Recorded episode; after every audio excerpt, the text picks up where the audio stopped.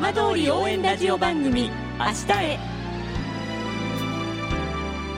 時刻は5時1分になりました。今週も浜通りの情報をお届けする浜通り応援ラジオ番組明日へのスタートです。まずは今週の浜通りニュースです。東京オリンピック・パラリンピック組織委員会は13日双葉町を聖火リレーのルートに編入することを正式に決定しました。詳しいルートは来月上旬に公表される見通しです。双葉町での聖火リレーは初日の来月26日に行われます。福島市出身高倉麻子監督率いるサッカー女子日本代表なでしこジャパンの強化合宿が14日から楢葉町と広野町にまたがる J ビレッジで行われ選手たちが東京オリンピックに向け汗を流しました。さて毎週土曜日のこの時間は浜通りのさまざまな話題をお伝えしていく15分間。震災と原発事故から間もなく9年。ふるさとを盛り上げよう笑顔や元気を届けようと頑張る浜通りの皆さんの声。浜通りの動きにフォーカスしていきます。お相手は森本洋平です。どうぞお付き合いください。浜通り応援ラジオ番組明日へ。この番組は地球を守る未来をつくる東洋システム。いわき短期大学がお送りします。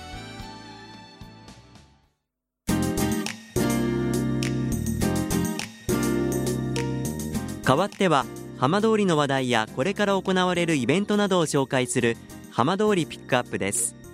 白河市にある県文化財センター白河館マホロンでは企画展福島鉄物語が開かれています。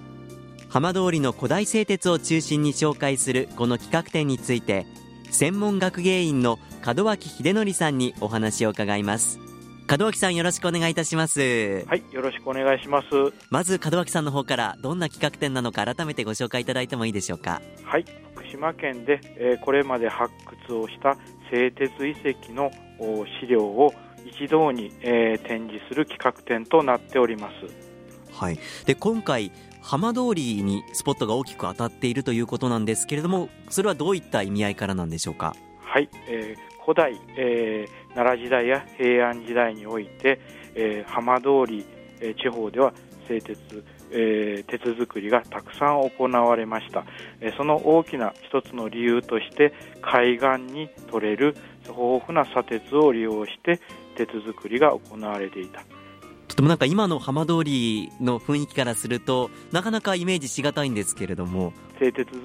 を研究する人の中では、えー、かなりあの全国的にも有名な話でございまして、ええ、あの全国でもですねこういった発掘調査がされた遺跡の数では、えー、日本一、えー、古代の遺跡においては日本一だというふうに言われています。へなかなかあの初めて知ったという方も多いかと思うんですが今回このタイミングでこの企画展企画されたのは何か狙いがあるんですか？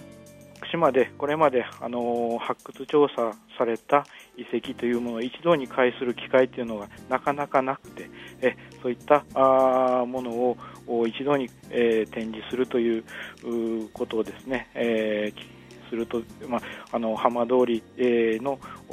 方にもたくさん見ていただけるんではないかということで企画いたしました。本当に貴重な機会ということですけれども特にこう見どころどんなところになりますか？はい。これまであの展示できなかった大型の特にですねあの40キロ50キロあるようなすごく大きなあ当時の人々があ作った、えー、そういったあ資料をですね、えー、できるだけ多く展示しております。これまで展示できなかった資料も展示しておりますのでぜひご覧になっていただければと思います。門脇さんがその中でも注目されている展示品どんなものがありますか？東日本では、え。えー、唯一、あのー、古代の製鉄遺跡で国の史跡、えー、国の指定史跡に、えー、なりました南相馬市小高区にございます横大道製鉄遺跡のから出土した遺物をできるだけ多く展示いたしましたので、ええ、ぜひ見ていただければと思います。そちらから出土したものはどんなものがあるんですか？はい、奈良時代から平安時代にかけて鉄作りを行っていたそのお遺物というものが出ているんですが、ええ。はい、その中でも製鉄炉に、えー取り付けられた、えー土の土管と土製のお土管であるとかそういったあの製鉄炉の土壁であるとかええ。また実際に触っていただける展示物として鉄ができた後の、えー不純物のカス鉄彩と呼ばれているものを実際に触っていただける展示コーナーもございます。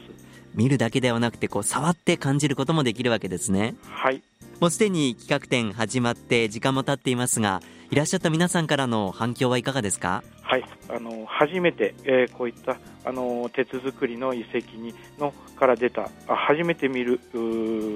遺物であるというご感想を多くの方からいただいております。うん。いらっしゃる方年代ですとか性別なんかはどんな風に感じていらっしゃいますか？あの鉄作りに例えばかあの現在でも携わっていらっしゃる方であるとか、ええ。えあのご年配の方から非常にあの大学生やあ若い方にもお見ていただけています。